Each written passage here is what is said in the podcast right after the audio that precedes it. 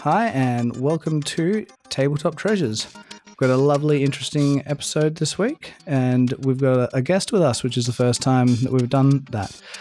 So, um, I'm your host, Keirron, and with me is my co host, Ryan. And for a special uh, episode, we've got uh, Michael Done with us, who uh, has made his own uh, TTRPG expansion. So we'll get straight into that. Um, Michael, did you want to just introduce yourself a little bit to our lovely listeners? Yeah, um, yeah. So I'm Michael. Um, I describe myself. What do I describe myself on Twitter? I think an all-purpose geekatronic nerd. Um, I do all sorts of stuff, but um, yeah, I've recently fallen into making content for TTRPGs, uh, specifically uh, Morkborg, um, and it's yeah, it's been a whole cool new experience. Um, I play I play guitar, I make metal music, I play video games, all the all the usual geeky stuff, really. Awesome, yeah. So like we obviously, all of us here are into a lot of that stuff, um, as we all are before we get into TTRPGs. So um, I guess for the listeners, what how we're going to structure this, we're just going to ask Michael questions. He's going to tell us about uh, the lovely things that he's been working on.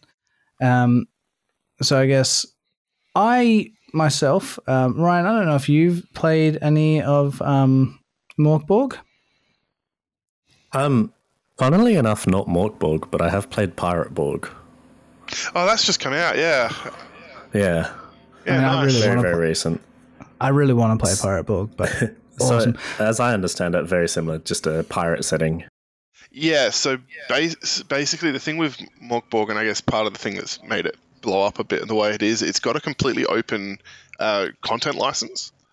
So basically, as long as you slap on the uh, the notice that they provide and you don't do anything, you know, gross and evil, um, you can do what you want and you can sell it and monetize it. And basically, a couple of guys wrote a pirate version of of Morkborg. Um, I think they've actually gotten picked up by Free League, um, but it's which are the publishers of the original game as well. But it's basically just a, a third party game using the same rule set. Yeah, right. It's really awesome. So, well, uh, we're not here to talk about Pirate Borg. We are here to talk about Quake Borg. Yes. Uh, so, Quake Borg is something that uh, Michael. What what sort of prompted you to start that? so I when was more when did it's 2021 wasn't it? God, time is losing all meaning. Uh, Uh, so, like like everyone, you started a project in COVID. Yeah, basically. Um, so, um, Viv um, showed me Morkborg because she's like, "Oh, this is a doom metal RPG. You'll be all over this." Um, and I don't know why, but it took me a couple of times to actually check it out. And I right at the end of 2020, I finally had a look at this thing, and I was like, "Yeah, Vivian, you're completely right. This is like the best thing ever." Um, I fell in love with this game. Like the art is incredible, the style is incredible. It is a rules light game that is set in a world where the apocalypse is um, factually known to be true. Um, and all of the very bleak implications that go with that. So it's basically it's a dark fantasy RPG, OSR style light rules, um, but it's very heavy on this really bleak nihilistic theme to the point of it being slightly funny, um, and it just lets you kind of just go ridiculous and all out with all sorts of stuff.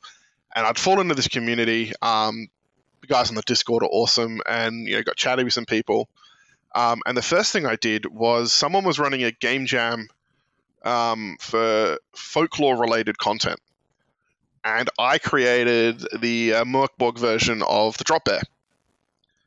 And that was my first experiment with this stuff because it was like, okay, I'll, you know, I got a picture of a of a, of a um, koala off of off of Google image search, basically grabbed something that was free, chucked some together some basic stats, and used a, like a cool font in Photoshop and just really simple, and that wound up being my first piece of content. And you know, I got good feedback on it. It ended up going into this game jam collection, um, and I just kind of fell into the community. And I don't know, it just came up one one morning about Quakes. I think I might have been playing Quake because I'm, I'm a big fan of old school shooters.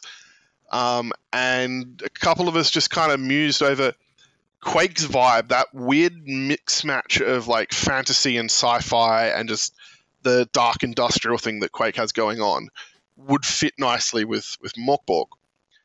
Um, and we're like, oh, yeah, that's all a kind of a cool idea. And at some point, the, the idea just kind of kept at me. And I chucked together a really little like Google Doc of like, what would you need to make a like a real basic, you know, expansion PDF. And I just kind of listed all the monsters and the weapons and the equipment. I'm like, okay, let's maybe I'll chuck together some stats. Um, and then we'd moved to another to a personal Discord um, of the guy who'd actually end up becoming my editor. Um, and he created a channel in his Discord, and I'm like, okay, well, I guess this is happening now. and he just kind of, I think he like accidentally bullied me into keep going, into keeping going.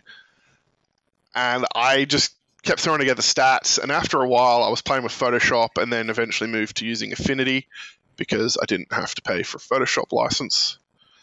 Um, I just had to buy it one off, and we got to a point where a couple of people were donating art. And one of the really cool parts was that Johan Nor, who's the artist of Mörk Borg, he popped in and he was like, "Do you want a do you want a drawing of a Shambler?" And yeah, if you guys don't know, so a Shambler is one of the big iconic monsters from Quake, big monstrous thing that shoots lightning and tears you apart if you get too close. And I was, you know, I'd never done anything like this. I'd never like interacted with like the creator of a game that I was into or anything and I was just a bit starstruck. I'm like, absolutely, that's awesome. Um, and of course, what I got was this really cool drawing. It's the monster that's on the front cover, um, and this is like the highest quality thing involved in any of this kind of stuff I've ever been close to. And it kind of forced me to be a lot cooler about the layout I designed. And I designed something I was very much, you know, aping the, the look and the design of, of Mörk Borg. And that was kind of the moment this went from I'm just chucking something together in Photoshop or in Affinity, and maybe I'll just chuck it up on the internet for nothing. To maybe this is something that we could do for real. Um, and I just kept plugging it away at it over the next year. I ended up grabbing some um, some stock art because there's tons of stock art going around on, um, especially on DriveThruRPG. Um, so I gra- grabbed some stock um, just to fill out some pages, and I just kept designing. At one point, I had a version of the document that was basically built out of bootleg artwork I grabbed off of DevArt, just of people's drawings of Quake stuff, just to give me like some ideas about how to lay it all out. And then, of course, I pulled all that out, and I ended up dropping my tax return on some commissioned art. I got another piece from Johan and a few other artists in the community, um, and I just kept plugging away at writing it. And then it came to what do I do about releasing it? And we were talking about Kickstarter as an option. Um, I was a bit unsure about that just because I'd never I'd never done Kickstarter before. That was all very daunting. With with Kickstarter, do I, I have seen like like quite a few TTRPG sort of things like really take off on there. Mm. Um, Ryan, you actually did. It was it was it Kickstarter or something else for um? There's an RPG you got, didn't you? That was sort of like pre not pre-order, but I, I guess like backing. Yeah, well, um, another funny coincidence, I suppose, because Pirate Borg was the one I was talking to you about uh, backing. So, yeah, I think um, that speaks to the idea that the, the Mörk Borg's open license allows for that sort of crowdfunding to happen quite easily. It's really good. So, Michael, what kind of like put you off of the idea of doing that when others it, have done a lot of that? It was it was probably the logistics and the like. All right. I probably could have reached out to the other guys I was working with, like, but this has basically become a one man project. I was doing all this on my own, and just trying to work get my head around the numbers and the money, and it, it was a bit daunting. Um, so the option I ended up going with is someone recommended I get in touch with Exalted Funeral, who are a small indie press publisher in the states and um, so I just flicked them an email. I was like, hey, I've got this. This is the current draft of the PDF. Like, would you guys be interested in getting involved with this? Um, and the reply immediately was like, absolutely. This this sounds great. So I set up a call, um, or they set up a call with uh, their projects guy. And basically, what they offered was um, a fulfillment partnership. So I, I obviously I produced the book up front but they would then pay upfront for all of the production and shipping costs, and then um, we split the profits 50-50 on sales. Uh, that's and that's it's pretty good, and it was a really cool way to break in, like as a new creator. Um, like I, I can't imagine any other space like the financials definitely aren't like crazy lucrative. Um, but at the same time, I did this as a hobby project and I made my, my money back and some. So that's been pretty cool.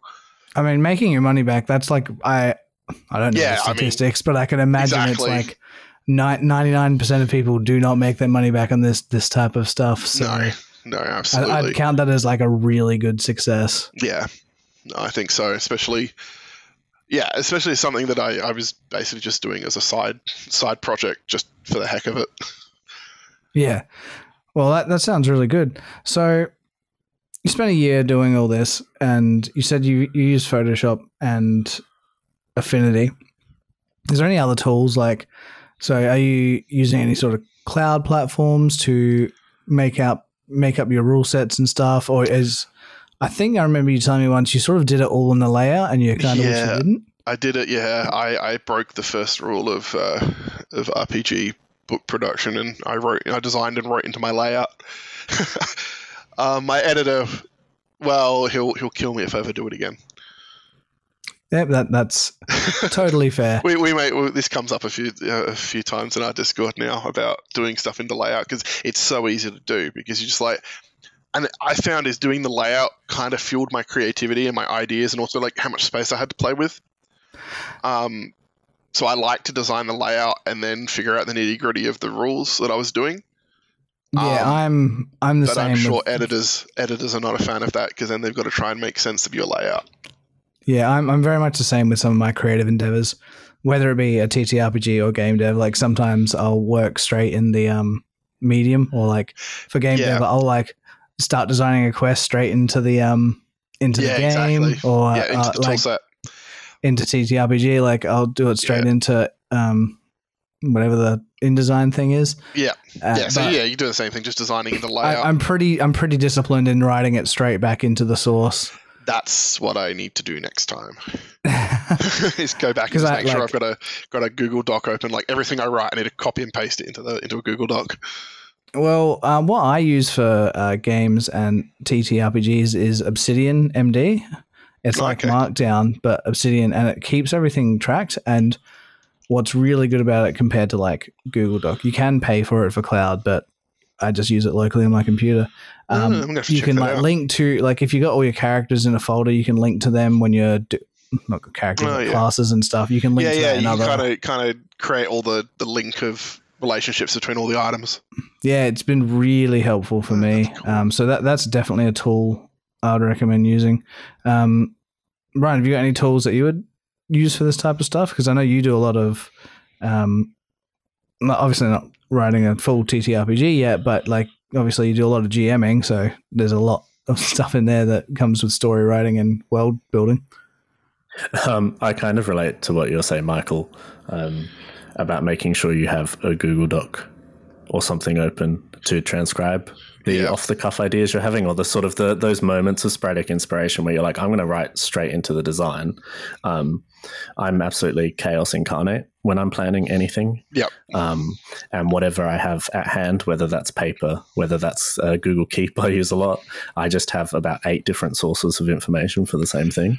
Yeah, yeah. I Um, do that all the time. Sometimes I've rewritten the same information, same ideas down. So for both of you, is that because you work by yourself a lot? Like I work in team with teams of people a lot, so I have gotten very disciplined of like, no, the team needs access to this. I like don't close off my work without it being on the the public That whatever it is. probably is part of it. I think it's working on my own and probably my, you know, untreated, undiagnosed, undealt with ADHD. Fair It's- enough. There, there is definitely an element of, uh, as you said, around like just chaos to the whole the whole process. yeah, absolutely. I think that I think a lot of people get that. I um myself have had ADHD for a very long time, but because I, got diagnosed when I was six, I've learned very much how to harness deal with it. for the better. Yep. Where, as I said, completely untreated, undiagnosed. Probably my first time in public saying it. Oh well, I, I imagine you said it on Twitter. Oh, maybe. I probably joked about things adjacent to it. Yeah. Ah, lovely Twitter, the the cesspool of all of our minds. Yeah, it is a cesspool, but it's also entirely, I think, the only reason where why I managed to get much reach uh, with this project. It did a real good job for that. Uh, yeah, that that's true. It is, it is good for reach in like gaming communities. I haven't seen anything quite like it. I think some people try and go over to other platforms, but Yeah, it, it the is platform exodus from last year was interesting in how much it kind of fizzled out. Yeah, oh, very fizzled out. Um, but yeah, we'll. Um, I think that that's a good point for us to sort of leave it. Yeah, I think we'll take a few moments to have a break and then we'll be right back. Yep. Awesome. Cool, cool.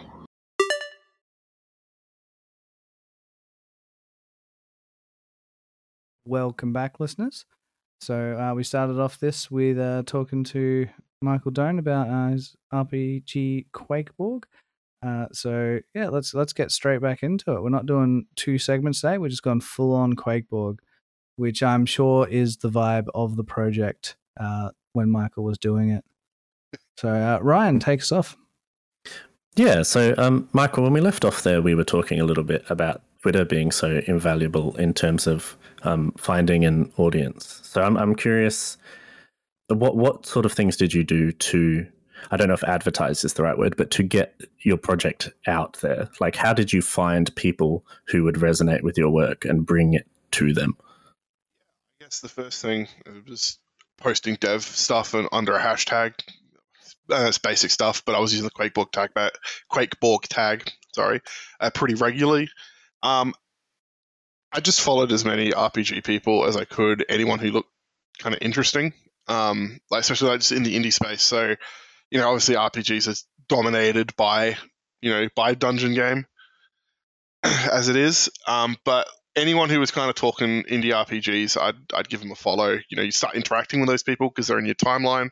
Uh, it was the same thing with artists. Anyone who was sort of had art that looked like it fit the vibe of what I was doing, I, I'd follow. I'd chuck them a follow, and basically, I was just being very active on Twitter, um, more than I'd ever been really. And I just meant interacting, and then that was just then finding, without being obnoxious, like finding the appropriate times to bring up what I was working on. Um, you know, especially with the RPG stuff, there's a lot. There was a lot of like follow Friday, or oh, what are they called? There was a few threads that would kind of get regularly posted, and you'd kind of share what you were working on. Um, and other than that, I guess I'd made friends with some people in the Morkborg community. Um, um, uh, Walton Wood, who was my editor, he um, he had a big project. He was running a blog that was cataloging all of the third party content that was being released for the game. And while I was working on Quakeborg, he was working on uh, turning that into a website. He ran a Kickstarter uh, for that project, uh, Ex Libris Morkborg, uh, that made enough to get the project off the ground. Um, and so there's now a website that catalogs literally everything that's ever released. He retired from being the curator, so uh, someone else picked up the picked up the curation. But they just every week they keep their eyes on everything that gets released and they catalog it. Um, so to be fair, being friends with this guy kind of helped because he had an audience and I was able to kind of hijack that audience a little bit. Um, but I think that I think I think Morkborg being a very uh, focused on community content made that easy to get get some eyes on it. Um, but that was the thing was just kind of being active and and involving myself in conversations, being part of the community. So when it came time for me to go, hey, here's a thing I'm working on. Is anyone interested? I wasn't just coming out of the blue. I wasn't just just some random guy with a thing to sell. Yeah, right. I mean, it, it sounds very organic, and I get the vibe um, in indie RPGs in general, but it sounds like especially the Morkborg community that people are very much about lifting each other up and Yeah. bringing visibility to other projects. Yeah, I, I feel like that. I mean, it's it's a space where, like, I mean, there's tons of obviously there's tons of Kickstarters, and there's there's eyes on the fact that there is money to be made if you, you manage to, I guess, get the right project that people people like. But there's tons of room from everything from just like, I mean, you know, my first thing it's so rudimentary and basic. It was just like, here's some stats and some very basic text about a about a monster.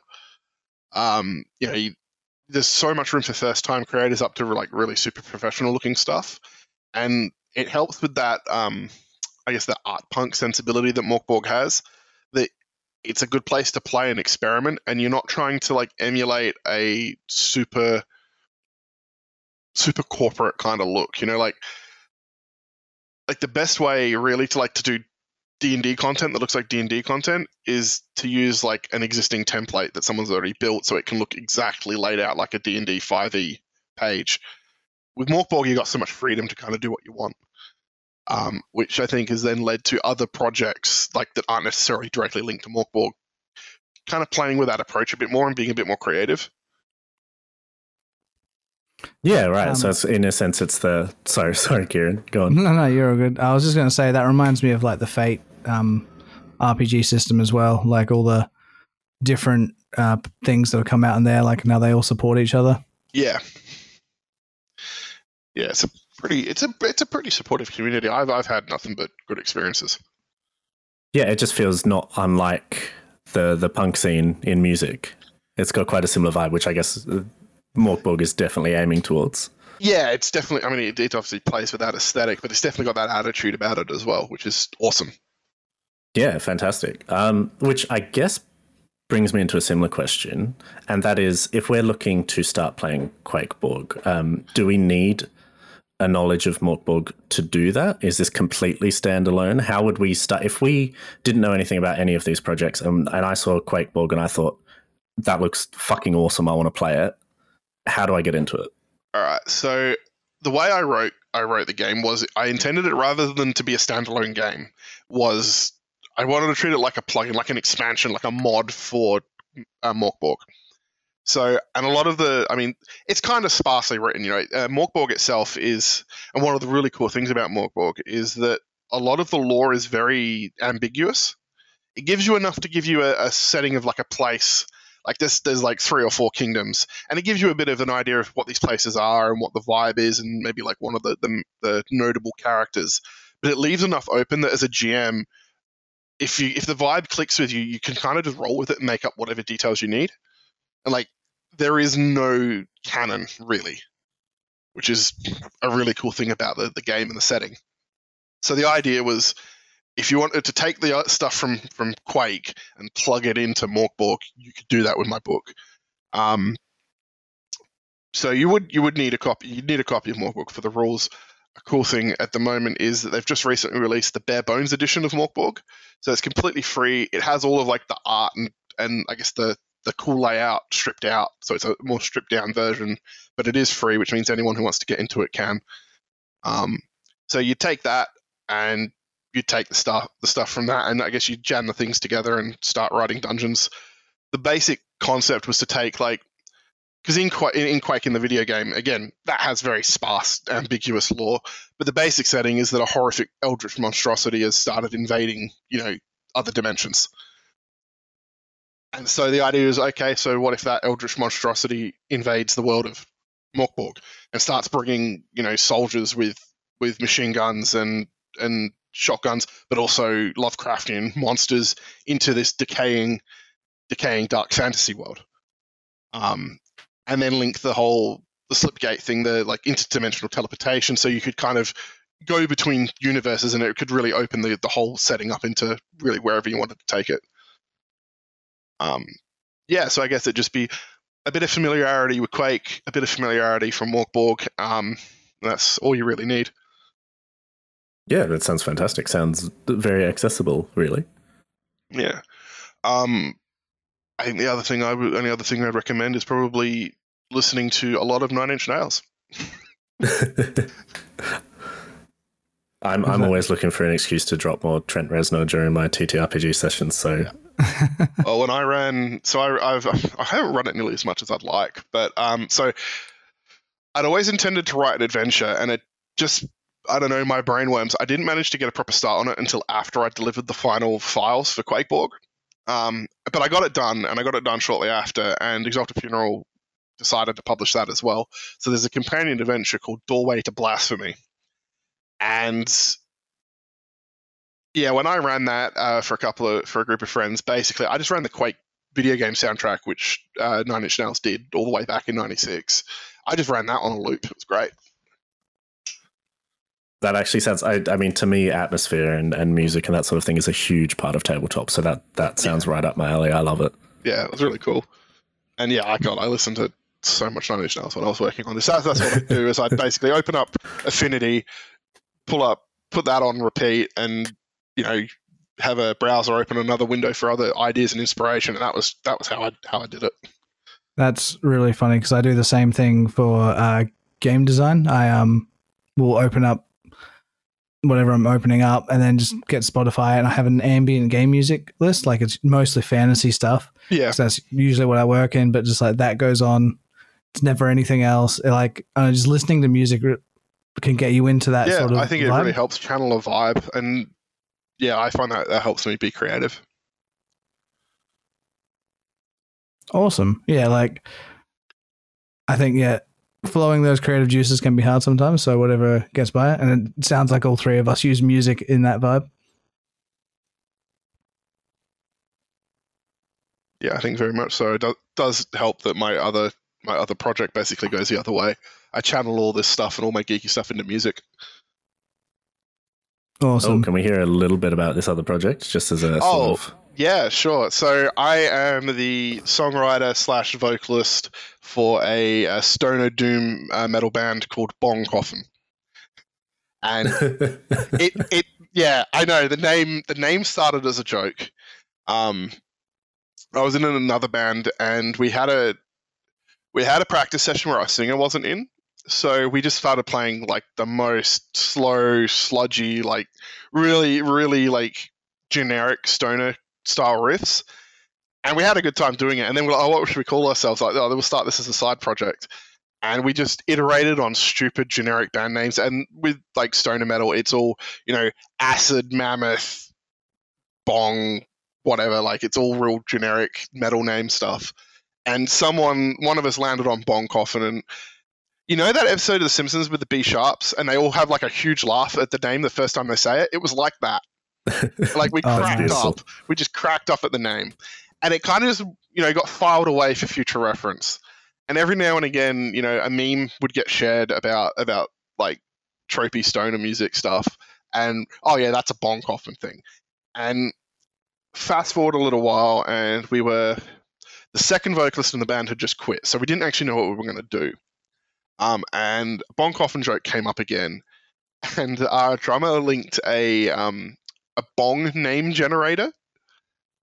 So just again, just dumb stuff. I hit the button, and the first thing that came up was Ganjalf. And so I ran away and wrote that song, and that became the first Bong Coffin song. So hmm, it's this just is an incredible origin story. really dumb song. It's basically just a, just vague lines about Gandalf and a couple of weird references for for flavor. Um, and I just kept writing songs, and it was a bit of a different sound from what we were doing, and we was like, I think this is what we're going to do instead. And now we've got an album on the way, and uh, we're playing a festival interstate in April, and it's incredible. It's been an incredible Oh, ride. that's really awesome. Like Um, it sounds like you're succeeding in so many different things. uh, on accident seems to be. I kind of just fall into this stuff. Um, but the the reverse inspiration. One of the songs I wrote on well, was the second EP, so it'll, it'll be on the album. Was a song uh, called Traskungen, uh, which uh, means Swamp King in Swedish, which was inspired by Morkborg. So they put out. Um, I think Johan worked on writing it, but there was a, an adventure module called Putrescence Regnant that came out that was a, an adve- a whole adventure module set in a swamp, but it also had an atmospheric uh, like metal album, and it came out on vinyl, which was really cool. Like a really cool, different thing to put out as a as a release. So you'd buy this album, and like the liner notes, like the the album cover, it all had different material. You can open it up and use it as a DM screen. Like it's just the, all the material for the adventure is all the other stuff that comes with the with the album. Um, so I was reading that because I was I will eventually run this adventure because it's really cool. Um, but I had that on the mind, and I ended up writing the lyrics that were basically a summary of the plot of that adventure as lyrics for, for my song that I was working on. And so that became that became it's actually our opener for most of our sets now. And I sent it to Johan, and his quote and 100% verbatim is, "This is fucking sick." So yeah, I kind of really leaned into the into the all the fantasy sci-fi stuff I'm into. So I yeah, I write. I think I've got like three or four songs about Lord of the Rings, Dune, um, just sort of sci-fi stuff. I've got a Warhammer song in there because I'm a big Warhammer nerd. Like just all of my my favorite nerdy hobbies kind of all get jammed together with very loud, very slow music. Hey, if that's if that's what you're into and it works, like go for Yeah. it. But yeah, so definitely like both of these hobbies kind of feed into each other. Like obviously the doom metal vibe, like I was already into that kind of music. That drove me to Morkborg, and the stuff I've gotten out of Morkborg's kind of fed back into the music as well. Oh, that's that sounds very ADHD. Going like uh, hyper intensely focusing on one thing, then the next, then back to the other thing. Yeah, well, I God, you, you're not wrong. Um, I've been putting off other written tabletop projects, and I'm like, no, I need to focus on the album right now. Otherwise, I'm trying to take on too many things. I just take on forty things. That's what I do. Yeah, I well, I start 40 things and then never like get them past the first step. And really, Qvke Borg and I guess the bands is the first time I've really gotten any any progress. Oh no, I think I think you're doing heaps well. well yeah, congratulations on, on Thank you. the launch. And I, I know what it's like. This well, uh, the satisfaction of actually finishing something. I, I know the satisfactions I'm like. I know the for you. success is like. Thank you. Yeah. true, true. it, it does. It blows my mind still. Every now and again, I'll see something pop up about someone actually using Qvke Borg in a campaign. I've seen that pop up on Reddit a few times. And like, oh yeah, I just bought Qvke Borg and I'm like running a campaign with it, and I'm just like, what? Wait, what? Someone's actually using it? That'd be amazing. There are people out there playing this game. There are people Yeah, sitting around wild. tables. Yeah, fantastic. absolutely wild. Every time I see mention of it, it's just like, really? Someone's actually. Well, hell, uh, one of the artists, so, um, really cool artist who goes by Vil.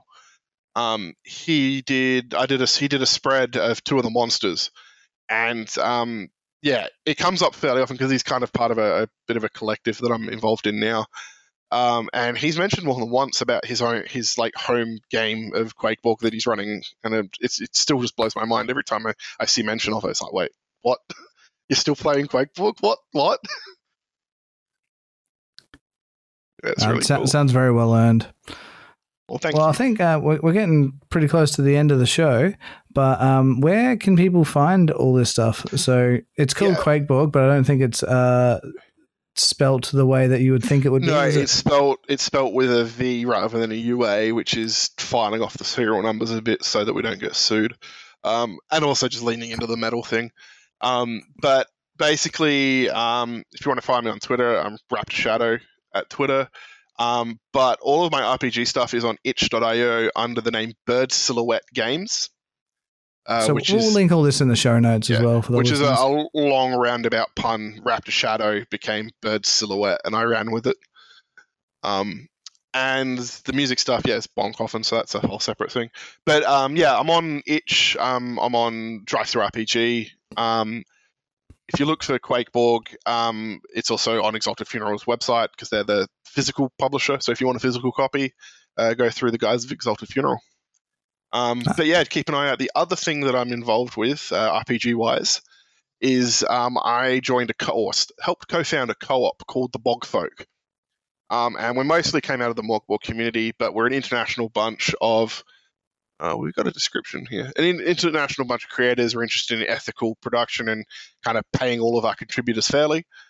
Um, and I wasn't directly involved in this, but we're in the middle of our first Kickstarter for a game called Lycoma, um, which is a card-based meat punk RPG. And it would take a whole episode to give you all the details on that, so I'll leave it at that. But we're in the last 29 hours of the Kickstarter and have currently made 22,000 US dollars out of a $4,000 goal. So we're doing quite well. We're, we're on our way to our last our last uh, stretch goal, which is if we hit 30 grand, um, we'll get the narrator from Disco Elysium to read out some of the setting material and a short story. Oh, That's awesome. Well, by, by the time about- this epi- episode comes out for the listeners, that hopefully that goal's already passed. Um, Fingers 'cause it'll be crossed. the end end of the thing, but we'll uh, put it in the show notes. So everyone can check it out. Easy. Well, Yeah, thanks very much, what a- guys. What a perfect excuse to have you back in the future to talk about that one because that sounds fucking awesome as well. Yeah, I need to I need to play. I need to get my head around it. Um, thanks so much for joining us. No Uh, worries it's been at a all. pleasure. Um, thank you everyone for listening. Um, you can find us on Twitter at uh, TTRPG Treasures, and I'm sure some other places. You can listen wherever you listen to podcasts. I think we're we're on uh, Apple, Spotify, Stitcher, Pocket Casts now. I think I The got all that podcast working. places, but you, you have worked very hard behind the scenes. So um, appreciate Keirron's good work by listening to us on every single podcasting platform, please. and uh, get that treasure.